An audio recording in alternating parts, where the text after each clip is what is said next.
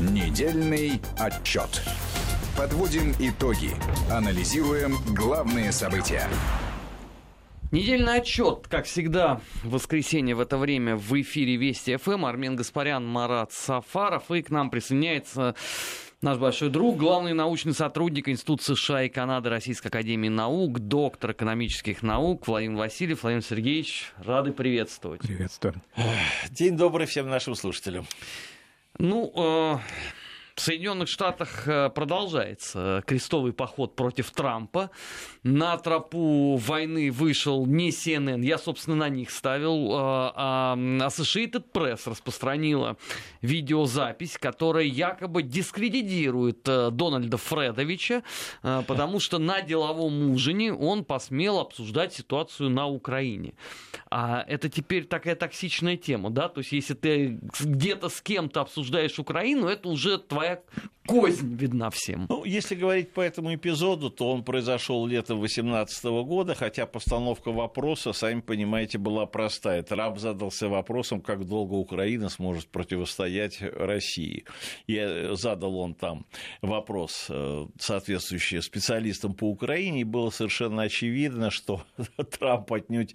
Непонятно, вернее, была реакция Трампа с точки зрения его возможных действий. Либо надо срочно оказывать какую-то помощь Украине, поскольку Украине недолго осталось, э, что ли, противостоять России. Ну, либо наоборот, э, в общем, создавалось впечатление, что американская политика в отношении Украины как бы действительно начинает меняться. И то, именно то, в чем мы всегда подозревали Трампа, поскольку он, э, ну, что ли, с самого начала, с момента его заявлений уже в ходе президентской кампании 2016 года, что Украина, ну, это страна, вернее, которой должна больше Европа позаботиться, и можно было понять, что Трамп готов ее использовать как разменную карту в каком-то торге с Российской Федерацией. И вот это вот как раз его заявление, оно лишний раз э, как бы подчеркнуло, что да, это намерение ну, у Трампа есть, присутствует, и оно как бы э, э постоянно вертится или крутится.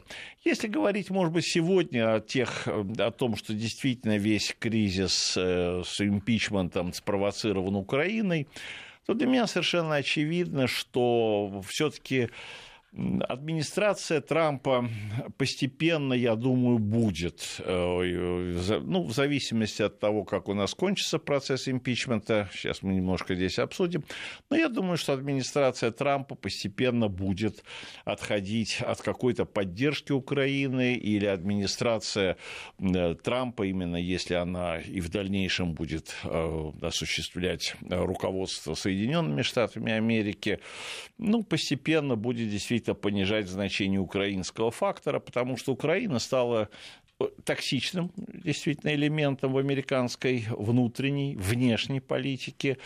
И, в общем-то, это не единственная, может быть, новость, которую распространяла американская печать. В частности, еще где-то в начале сентября прошлого года Вашингтон-Пост, вроде бы опять со ссылкой на ответственных представителей администрации, которые имеют доступ к овальному кабинету, заявила о том, что Трамп уже не просто слышать не хочет про Украину, он даже ненавидит вот такого рода информация, она есть. Э, это несмотря на то, что на той неделе Помпео отправляется э, с визитом в Европу и в Среднеазиатские республики, кажется, называется Казахстан и Узбекистан, который он посетит, то в пятницу он вроде должен посетить Киев. Но Помпео на минувшей неделе тоже психанул по поводу Украины. В совершенно знаете, пустом месте. Вот на мой взгляд. Совершенно верно. Контурные Но это карты лишний раз, подсовывал Это лишний раз подчеркивает другую ситуацию. Она состоит именно в том, что процесс импичмента ну, является, я бы даже сказал так, в серьезном смысле этого слова, очень довольно мощный удар по американской государственности. Он, э, нервы сегодня высшего политического руководства напряжены более того, эта напряженность, она имеет под собой, даже если хотите, э, несколько э, ну, оснований, которые связаны с тем, может быть, это связано с теми слухами, которые распространяются в Вашингтонской столице, но есть такая точка зрения, что по окончании процесса импичмента администрация более решительно займется, ну, если хотите, перетряхиванием государственного аппарата США. И в частности, две, э, ну что ли, две структуры могут быть э, объектами этой перетряхивания, как в духе с Трампа, именно перетряхнуть.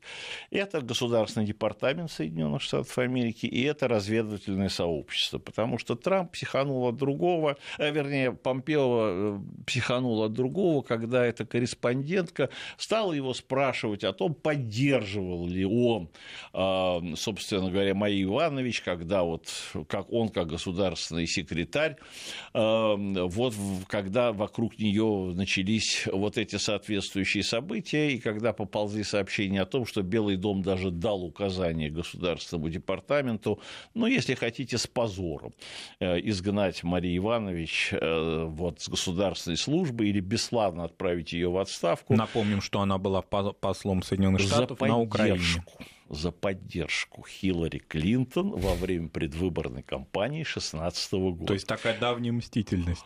Э, там прошли соответствующие много, наверное, информации о том, что американское посольство в 2016 году по многим соображениям, даже по соображениям, насколько я себе понимаю, лояльности, поскольку она э, вроде бы и хорошо знала Хиллари Клинтон и обязана ей своим продвижением, здесь, наверное, работали соображения гендерного фактора, она действительно явно хотела, чтобы э, ну, победила Хиллари Клинтон. Может быть, у нее даже были соответствующим образом надежды на какой-то дальнейший карьерный рост, потому что она до того, как она была там послом в Армении, в, в, в Киеве. В Кыргызстане была она. Да, а у нее она занимала довольно ответственные должности в государственном департаменте.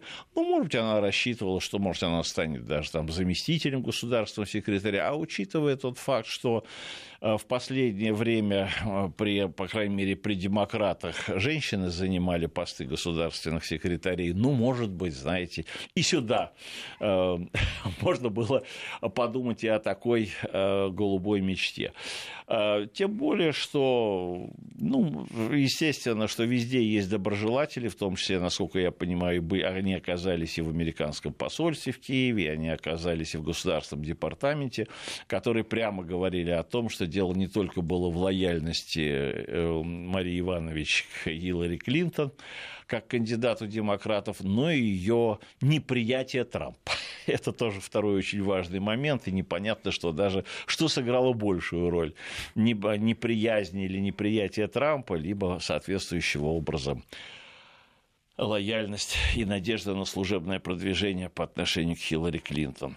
Во всяком случае, у Трампа были основания думать, что в лице Марии Иванович мы действительно имеем, он действительно имеет с некой пятой колонной, и, ну, это аукнулось Трампу, потому что Мария Иванович очень, так сказать, э, э, так эмоционально выступала во время слушаний в Палате представителей, как раз которые были организованы специальным комитетом по разведке, и все отметили, она даже там, по-моему, слезу пустила, вот, каким образом вообще э, относится администрация Трампа людям, которые верно и правдой служат государственным интересам или национальным интересам Соединенных Соединенных Штатов Америки. И вот здесь как раз Помпео и задали вопрос, тем более это была корреспондентка тоже э, э, американского, так сказать, национального э, радио, общественного, общественного радио Соединенных Штатов Америки. Вот она стала спрашивать Помпео, поддерживает ли он, собственно говоря, э, Мария Иванович. Э, Помпео как бы сказал, я всегда поддерживаю тех сотрудников государственного, всех сотрудников государственного департамента и всех представителей дипломатических, я всегда поддерживаю. Но она тут, как бы, понимаете, это корреспондент, а как, как вы поддерживаете? А подтекст это был очень хорошо известен, что э, некоторые уже вот как раз, когда возникл скандал, вокруг Марии Иванович, то старшие некоторые руководители или совет, люди, находящиеся на ответственных должностях в Государственном департаменте, они сказали Помпео, ты не просто выступи, ты открыто выступив по, в этом, а, в публичном пространстве и поддержи ее. На что, Трамп, э, на что Помпео этого делать не стал. А почему? И, ну, естественно, что Помпео как раз в данном случае прекрасно понимал э, всю ту игру, которая сегодня ведет э, Трамп. И, в общем-то, я думаю, что он был достаточно солидарен. Не надо забывать одну очень важную вещь, что несмотря на то, что Помпео является государственным секретарем, ну, в общем, насколько можно понять американскую печать э, и насколько вообще можно понять обстановку в Государственном департаменте, его не, не очень воспринимают э, в Государственном департаменте. Он не считается эффективным государственным секретарем, он не считается человеком, который хорошо себя понимает тонкости дипломатической службы.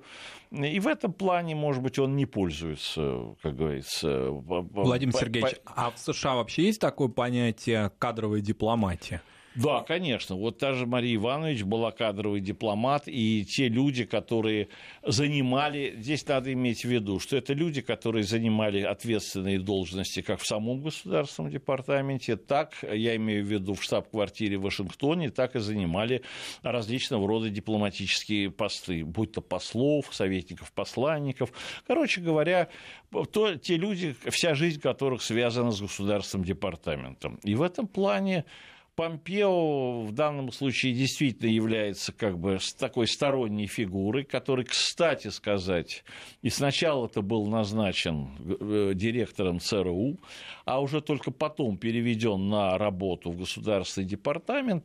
И это тоже можно было рассматривать, если хотите, как попытка, ну, как форма недоверия, что ли, в администрации Трампа вот э, кадровому составу Государственного департамента, тем более, что, ну, как и во всем мире, в Соединенных Штатах Америки, служащие Государственного департамента, ну, это, если хотите, особая закрытая каста. По многим, конечно, параметрам, в том числе, что они постоянно сталкиваются с, э, с зарубежными странами, заграничными странами, и здесь, конечно, возможность ну, в том числе и, допустим, какой-то вербовки э, с другими государствами, и, может быть, то, что называется лояльность по отношению э, к, к Соединенным Штатам Америки или к своей стране, это категория повышенного, повышенного значения. Здесь, поэтому здесь это люди, которых фильтруют, проверяют, и просто так, э, ну, что ли,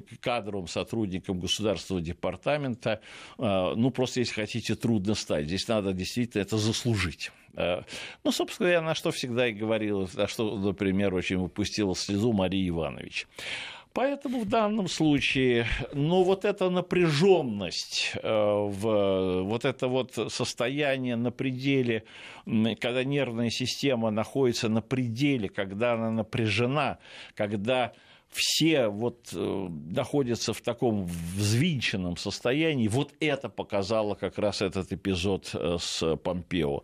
И что это пронизывает сегодня ситуацию, это в этом положении, может быть, находится сам Дональд Трамп, его окружение, все, ну, может быть, те люди, которые вовлечены, тем более, что, в общем, этот процесс импичмента является до известной степени достаточно необычным для Соединенных Штатов Америки, потому что все предыдущие предыдущие э, два официальных импичмента, один неофициальный имеется в виду с Никсоном, все крутились вокруг внутренних американских дел. Но теперь я так понимаю, что Трамп и сотоварищи будут взвинчены ровно до момента окончания выборов в этом году. Потом, может быть, вздохнут. Давайте скажем так. Процесс импичмента э, – это есть этап один из этапов, можно сказать, непрекращающейся войны или борьбы между э, Трампом и стоящими за ним силами и глубинным американским государством. Эта борьба будет проходить вплоть до окончания первого срока президента Трампа. А если Трампу тем или иным способом удастся, или он будет избран, или его мандат будет продлен на второй срок, то я рискну сделать э, вывод о том, что эта борьба продолжится и во время второго срока. В данном случае, хотя последняя информация мы можем... Владимир ну, Сергеевич, ну это же какой-то фанатизм уже. Ну, то есть 4 года идет этот камп, а вы прогнозируете еще плюс 4. Если, если Трамп будет как говорится, ну, продлит свой мандат на пребывание, там, не знаю, переизбран, еще каким-то, ну, переизбран, допустим. Да, эта борьба продлится. Это я сделаю такой, такой вывод, я совершенно, э, э, так сказать, имею все основания это сделать. Более того, э, даже в американской печати сегодня появились, может быть, ужастики, но смысл они состоят именно в том, что вот эта борьба Трампа против глубинного государства, если он будет значит, переизбран на второй срок, продолжится в еще более ожесточенной форме, и тогда, говорит, подождите, вот он может даже разгромить государственный департамент, он перетряхнет все американское разведывательное сообщество. Для нас это имеет э, колоссальное значение, как вы понимаете, потому что речь идет сегодня о внешней политике ну, нашего, может быть, основного, так сказать, конкурента или противника на международной арене, и в каком состоянии будет сегодня находиться американская государственность, которая отвечает, или та часть американской государственности, которая отвечает за ее внешнюю политику, это принципиально важное значение. Потому что вот как раз все разговоры о каких-то ну, там, потенциалах, экономическом, военном, еще, сколько у кого каких союзников, они, может быть, до известной степени сегодня отходят на второй план, когда речь идет о субъективном факторе. Вот тогда, когда, как в свое время там сказал Макрон, что у нас вот мозг НАТО немножечко не то умер, не то функционирует, вот здесь можно сказать, что Соединенные Штаты Америки в таком случае, ну, может быть, по некой классике будут выглядеть как тот самый большой э, как тот, вернее, как разновидность э, динозавра, у которого много мускулов, много сил, но вот с точки зрения мозга вот. критический минимум. критический минимум из-за кризиса, из-за того, что какая-то одна часть американской ну, элиты допустила вот эту вот войну, если хотите, правая часть мозга сцепилась с левой частью мозга, в результате произошла значительная а, атрофия, можно сказать, и, и той, и правой части, и левой части. Эта ситуация сегодня перед нами вырисовывается, и мы должны иметь ее в виду. Второй очень важный момент состоит в том, что, ну, поскольку у нас недельный отчет, и, естественно, может быть, э, наши слушатели ждут какой-то такой, такой ну, прогностической информации, на сегодняшний день как бы ситуация, хотя она в, на, по, э, находится в подвешенном состоянии, и, в общем постоянно идут слухи, но, в общем, последний слух состоит в том, что Мич МакКоннелл, который является главным там диск-жокеем или менеджером всего этого процесса, вроде хочет все завершить к следующей пятнице. То есть вот следующая пятница у нас 31 января, вот, он якобы хочет поставить вот это вот на решающее голосование, ну, то есть вот...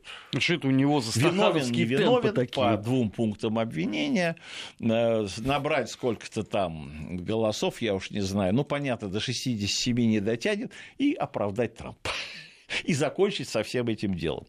Я в этой связи должен сказать, что, может быть, здесь есть еще вторая какая-то определенного рода символика. Если это так, то я хотел бы здесь указать, что, может быть, это связано с другой очень важной частью символики.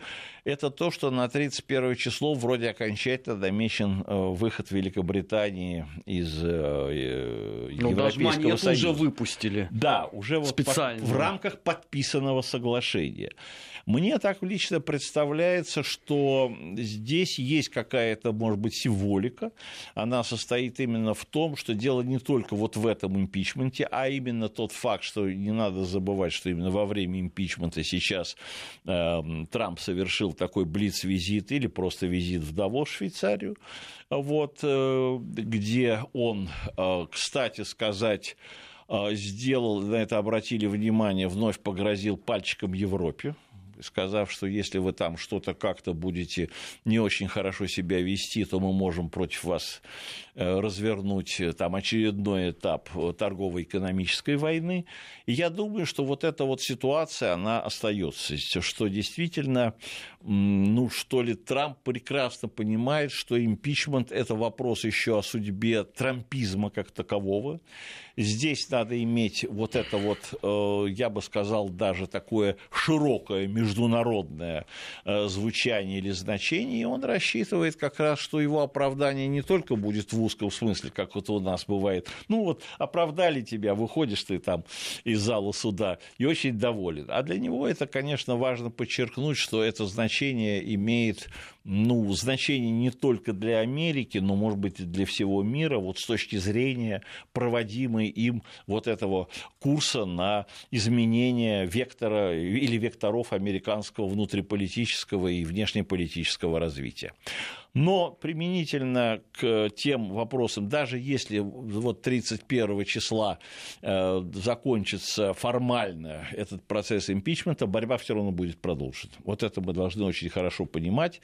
И обстоятельства здесь, э, ну, я бы сказал, э, мы очень быстро увидим, как иногда в Америке говорят, все последствия этого, этого процесса с точки зрения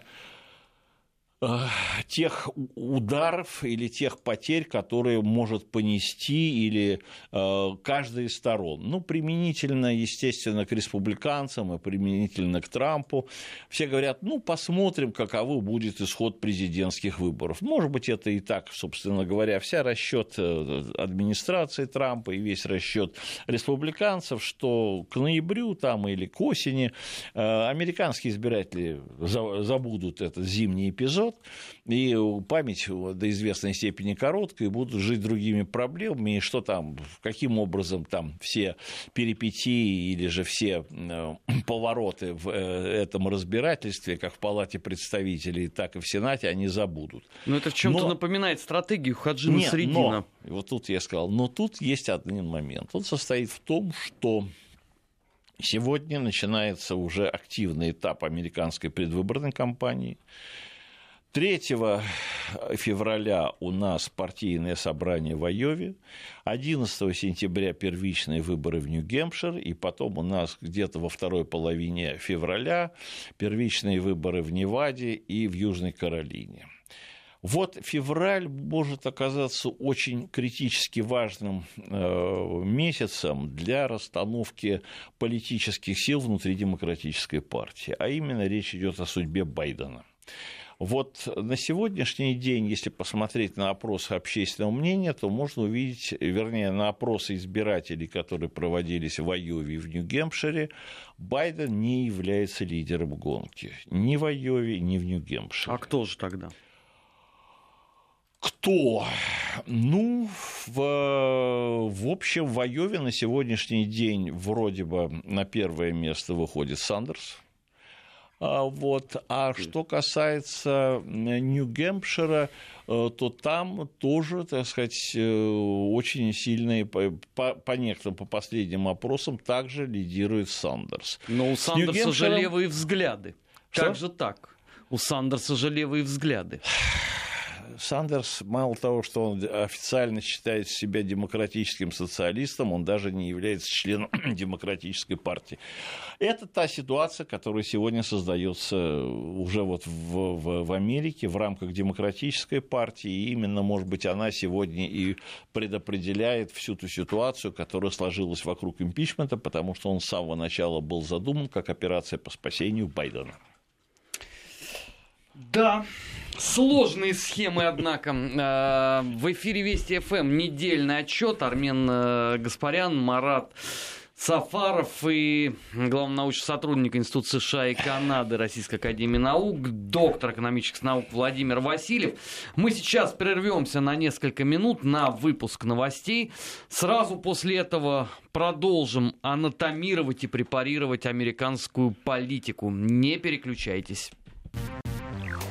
Недельный отчет. Подводим итоги. Анализируем главные события. 16 часов 33 минуты в российской столице. Недельный отчет в эфире Вести ФМ. Армен Гаспарян, Марат Сафаров и главный научный сотрудник Института США и Канады Российской Академии Наук, доктор экономических наук Владимир Васильев.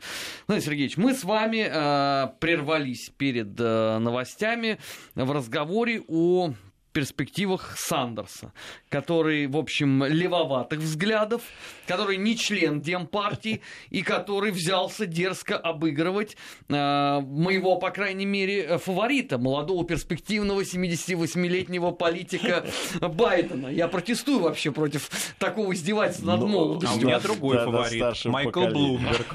Вот.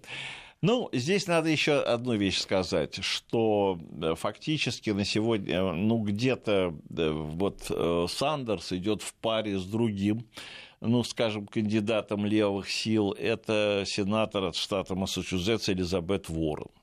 И вот тут я должен сказать один момент, который тоже является принципиально важным с точки зрения шансов или с точки зрения перспектив Байдена. Дело все в том, что неделю назад, э, вот э, сегодня у нас, значит, воскресенье, вот ровно неделю назад, в понедельник, э, в воскресенье, Газета «Нью-Йорк Таймс», ну, как и обычно в Америке это бывает, значит, они, компании, кого вы поддерживаете. Вот э, газета «Нью-Йорк Таймс», а это влиятельная, сами понимаете, на сегодняшний день фактически самая влиятельная газета в демократической, э, в демократической партии, на которой, собственно говоря, и ориентируются демократы, и второе, она даже отражает, может быть, не с точки зрения, не э, с точки зрения, может быть, верхушки демократической партии, но она еще и отражает мнение спонсоров демократической партии, тоже очень важно. Так вот, она поддержала кандидатуру, вернее, две кандидатуры. Они поддержали Элизабет Ворон и Энн Клобучар. Сенатор Клобучар, э, она э, сенатор от э, штата Миннесота. Ну, короче говоря, самое важное или самое принципиально важное было, что Нью-Йорк Таймс не поддержала Байдена. Эта ситуация была продолжена, ибо в пятницу, э, уже накануне, соответственно, партийного собрания в Айове, газета Des Moines Register, это самая влиятельная газета штата Айовы, она по, по, на основании интервью вот с девятью кандидатами от Демократической партии поддержала Элизабет Уоррен.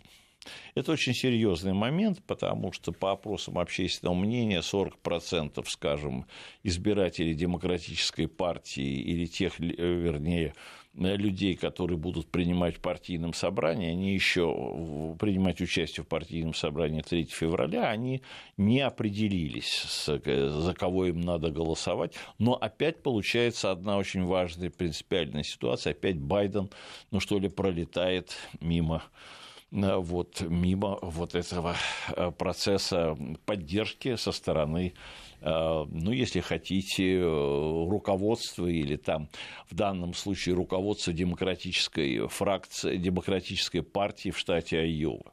Это все очень серьезный момент, потому что я думаю, что судьба Байдена будет решена ну, может быть, где-то 3 э, марта окончательно, или, вернее, может, проблема лидерства будет лишена окончательно 3 марта, когда в Америке пройдет так называемый супервторник, когда уже первичные выборы будут в 16 штатах. Практика предыдущих американских супервторников, как правило, показывает, они обычно в марте происходят, или там суперчетверги, иногда это бывает, они, в общем, определяют уже лидера гонки, и, как правило, то, что происходит в дальнейшем, на протяжении весны и лета, как правило, может быть, оно вот идет по инерции относительно первых этапов первых этапов э, предвыборной кампании.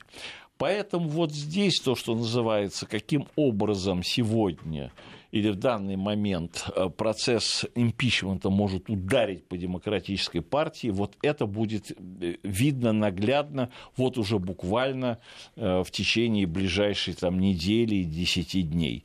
Ибо, как я уже сказал, весь процесс импичмента был затеян, затеян как опера... в узком смысле слова, как операция спасения Байдена, как лидера это, как лидера гонки. И ситуация даже состоит в том, что демократы где-то даже поставили, подставились, потому что вот сейчас во время первых дней процесса, соответственно, импичмента или вот этого суда в Сенате выступали от демократов, и вот в качестве обвинителя выступил Адам Шиф, так он, 50, я сам видел даже это его выступление, чуть ли не 50 минут посвятил 50 минут посвятил свою речь изложению того, что дело Байденов не имеет никакого значения.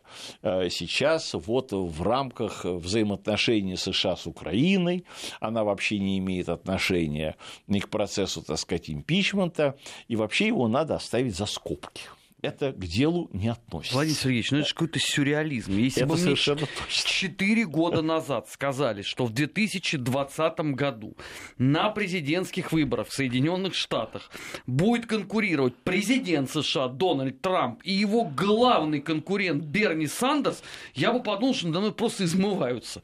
Ну, потому что это, это же не может так быть. Что чтобы про... свалить Трампа, они делают ставку на левака? То есть разрушают все традиции, которые сами закладывали в Демпартии. Это хорошо. Э, Армен, дело вот в чем, что э, в демократической партии по итогам выборов стал происходить один очень важный процесс. Смысл такой, что все-таки помимо вот внешнего антуража, что во всем Россия виновата, ну, есть все-таки и в демократической партии думающие люди. А, тем более есть еще, ну, хотя бы те же Сандерсы, понимаете, те же Элизабет Уоррен, а, вот, которые, может быть, э, которые, кстати сказать, не были замечены очень в том, что они были достаточно активны э, в расследовании или в указании на роли России. Они а у них раз... вообще есть какая-то пока внешнеполитическая повестка у Уоррена и у Сандерса? Или она, они исключительно на внутренних для проблемах? Для нас она имеет значение только лишь в том плане, что она есть, и она состоит в том, что Соединенные Штаты Америки не должны увеличивать военных бюджетов. Соединенные Штаты Америки должны придерживаться режима ограничения, режима сохранения стабильности и сохранения договоренности в области ограничения э, стратегических вооружений. Вот эта принципиальная позиция как бы у демократов где-то есть. Она может быть связана именно с тем, что здесь демократы пытаются ну, сохранить то наследие Обамы, которое есть, потому что все-таки сегодня Трамп вот все, что делает Трамп, и опять иногда, вот тот самый сюрреализм, о котором говорил Армен, это вот попытка перечеркнуть все наследие Обамы. И я не знаю, по-моему, э, я где-то говорил, но, по-моему, не в этой студии, дело даже дошло до, река, до карикатур. Э, вот эта неприязнь к Обаме, карикатура американская выглядит следующим образом, вот когда был День Благодарения, где-то там в конце ноября, когда, вы знаете, президент Соединенных Штатов Америки должен там помиловать двух индеек, Трампу говорят, вот видите эти две индейки, да, это их помиловал Обама, тут же Трамп с топором начинает гонять. Конец что сейчас я... Ну, раз их Обама помиловал, я их не помилую никогда. Дело все в том, что договор СНВ-3 подписан Обамой, как вы знаете, в феврале был 2010 года, и это тоже важная часть его наследия, и здесь, в общем, демократы, может быть, за это будут держаться. Каким образом они там дальше будут происходить конфигурация, но здесь есть одна действительно ситуация, она связана с тем, что демократы, э, в общем, всегда исходили, и в особенности это очень четко проявило во время второго срока Обамы, что Соединенные Штаты Америки несут слишком большое бремя военных расходов. И что, в общем, тем более сейчас, когда вот это левое крыло выдвинуло очень такие широкие планы э, расширения социальной сферы. Это расширение системы всеобщего медицинского страхования, это дополнительное финансирование системы высшего образования, среднего образования, ну, может быть, помощь, э, скажем, беднейшим слоям американского населения. То есть денег, как бы понимание того, что э, есть проблема ограниченных ресурсов и есть, конечно, необходимость э, хотя бы на первых этапах заморозить рост военных расходов, а в дальнейшем, может быть, и начать их снижение или сокращение. Это, в общем, позиция демократов есть, и она здесь для нас важно иметь в виду. Но в чем произошел, если хотите, разбор полетов? Разбор полетов произошел именно потому, что демократы как бы сказали, ну да, все-таки мы должны исходить из того, что то, что состоялось, несмотря на разницу в голосах в общем, в пользу Хиллари Клинтон, там порядка 3 миллиона голосов или там 2,8 для любителей статистики, э, провалился все-таки центр э, демократической партии. Что демократическая партия недостаточно представила альтернативы что Трамп победил именно потому, что ему не были противопоставлены некие альтернативы. И вот тогда, когда э, в демократической партии начался поиск этих альтернатив, вот тогда и заявили о себе леваки, потому что в их понимании альтернатива простая – это резкое расширение социальной функции государства. Вот это может привлечь большое количество избирателей, это может быть основной такой картой, и тем более, что сейчас, если посмотреть на опросы, опять, общественного мнения, да даже поговорить с американцами, то на первое место на протяжении уже а, последних примерно полутора-двух лет среди тех проблем, которые волнуют американское общество, как основное, это здравоохранение. Вот ни экономика, ни рабочие места, ни терроризм, даже не стрельба периодически раздающаяся. И уж тем более не Иран. да. Подождите, я запутался. А. Обама а. же салютовал всем о том, что он все эти вопросы решил. Обама Ке. Вот правильно, как раз вот Обама Кер как раз это вопросы не решил, потому что тем не менее э, как раз что, что, не решил, что не решил Обама Кер? Дело все в том, что эта система, та система, которую разработал Обама, она оказалась очень довольно шаткой. Она оказалась именно шаткой с точки зрения тех обязательств государства, э, которые Америка... Э, то есть э, было составлено. Эта система была уязвима с точки зрения ее демонтажа. Вот почему на сегодняшний... Да, и более того, она не гарантировала всем американцам а, вот доступ к бесплатному, или, вернее, доступ вообще к системе медицинского обслуживания. Но хотя, Обама же хотя, можно, это революционным сказать, шагом вперед. Э, это было э, действительно шаг вперед, но это была очень сложная смесь э, рыночных методов и государственного участия. А здесь вот как раз вернулись немножечко вот к этой старой модели середины, 19, середины 20 века, где-то, может быть, последний, третий, то, что вынашивали демократы, что право на гарантированное получение медицинской помощи должно быть закреплено закреплено как право. То есть это не просто вопрос из вашего кошелька, э, там, дополнительных каких-то взносов, налогов, это ваше право. И вот это право вы имеете, так сказать, право на получение, все слои американского общества, которые имеют право на получение этой медицинской помощи. Потому что на сегодняшний день от государства медицинскую помощь в Америке получают только две категории. Это пенсионеры, это безусловно, вот оно это нам осталось со времен э, э, Рузвельта, и вторая, вернее, не с времен Рузвельта, а с времен Джонсона, и вторая медицинская помощь для малоимущих слоев американского населения. А вот основного рода работающее население, оно, ну, его оставили даже на частное медицинское страхование, пускай работодатели. Э, занимаются страхованием, или они покупают страховые планы по месту работы и так далее.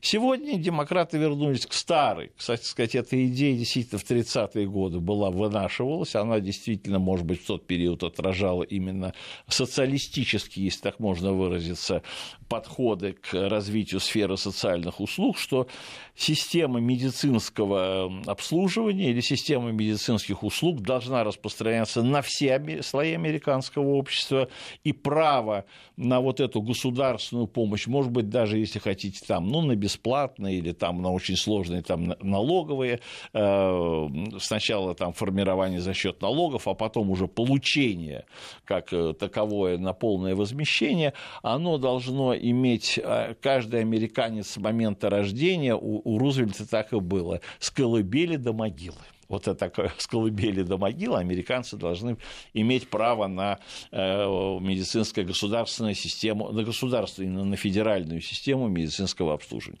Вот к этой идее вернулись. А, более того, практика, то есть опрос общественного мнения показала, что эта идея значительной части избирателей как бы популярна, она привлекательна. И на сегодняшний день как раз ее и выступили леваки. Ее стали проталкивать Сандерс, ее стала проталкивать Элизабет Уоррен, в отличие от Байдена, который заявил, наша основная задача – это сохранить Обама Кер. Это вот укрепить ее основы, давайте сохраним то, что есть, и не будем особенно распыляться или обещать э, избирателям, ну, я не знаю, там, э, медицинского журавля в небе. Давайте уж будем иметь такого, знаете, э, аптечку, сини, аптечку синицы в руках. А, вот это как раз и считалось, как раз вот американские э, левое крыло и считало, что это, это явилось формой провала демократов а, в 2016 году. Вторая очень важная особенность, э, которая, в общем, сегодня есть и висит, она состоит в том, что Байден и Хиллари Клинтон ну, считаются это люди, но и той же администрации Обамы. Это примерно одинаковые политики. Республиканцы тут же подкручивают и говорят, такие же коррумпированы. Байден так, так же коррумпирован, как и Хиллари Клинтон. Это второе издание да, Хиллари... покруче, судя по всему. Это второе издание э, Хиллари Клинтон, а ничего другого центристы выдвинуть не могут. Основная проблема вот на сегодняшний, а сегодня у нас 26 э, января, вот что произойдет? Сегодня нет, э, у демократов нет дублера Байдена. За это время они так и не выдвинули, хотя, хотя э, где-то сейчас подбирается, э, вроде бы началась, может быть, она будет запоздалой, но начинается некая раскрутка Майкла Блумберга. Вот это, ну... А не поздно?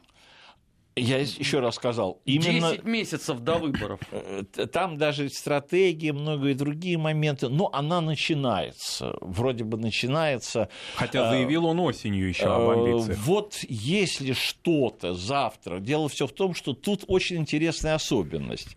Э, не знаю, то ли, то ли Блумберг так составил свой, он не участвует сейчас вот на первых выборах, в первичных, он их пропустил, это беспрецедентная вещь, но он так сделал. Я на первых этапах не буду участвовать. Я как раз где-то буду участвовать с момента вот этого супервторника. То есть тогда, когда придут такие крупные штаты, вот тут я вступлю. Э, вступлю в дело, вступлю в борьбу. А, не надо думать, что Блумберги или политтехнологи, и даже он сам американские предвыборные кампании, э, в общем, идут под копирку, и, в общем, понаблюдав их два или три раза таких кампаний, может быть, каждый наблюдатель может стать политтехнологом, и довольно неплохих, поэтому у меня лично создалось впечатление, что Блумберг так и задумал это дело, когда если вдруг к началу марта, к середину марта провалится Байден, вот тут он придет как спаситель демократической партии. Владимир скажет, Сергеевич, ну большая же политика не делается по наитию. Что значит вдруг он провалится? А если не провалится? Байден. Вот тогда, э, ну вот мы и посмотрим, каким образом. Американская политика тоже достаточно непрогнозируема, она довольно сложная, и сейчас все боятся, естественно. Ну, опросы могут все сказать так, опросы общественного мнения – это одно, э, а как реально повернется ситуация, сказать довольно сложно, но есть один сигнал. А сигнал, он вот в чем состоит. Дело все в том, что вот когда сейчас вот в общенациональном, скажем, масштабе, когда спрашивают, опрашивают там, скажем, избирателей демократической партии, за кого вы хотите голосовать, да, 28, там 29, 27 процентов отвечает Байден. Скажем, там идущий где-то на втором месте иногда Сандерс, иногда Элизабет Уоррен, 20 процентов набирают. Ну, вот видите, вот в общенациональном масштабе запас прочности большой. В тотализаторе тут же американцы ставят, да, у Байдена пока больше шансов победить. Но есть второй вопрос. А скажите, пожалуйста, вы твердо уверены, что вы будете голосовать за данного лидера гонки? И вы знаете, 60% вроде отвечает нет.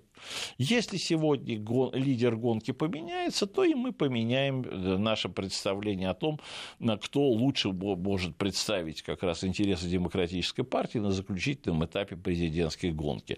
То есть, как бы, если сегодня вот где-то что-то по итогам первичных выборов сменится лидер гонки, ну, как вот, э, что называется, за той самой дудочкой э, избиратели и пойдут за того, за кого, ну что ли, или тот, кто выбьется на первое место вот уже по итогам первичных выборов в каждом конкретном штате, потому что в данном случае настроения избирателей одних штатов могут не совпадать с общенациональными настроениями.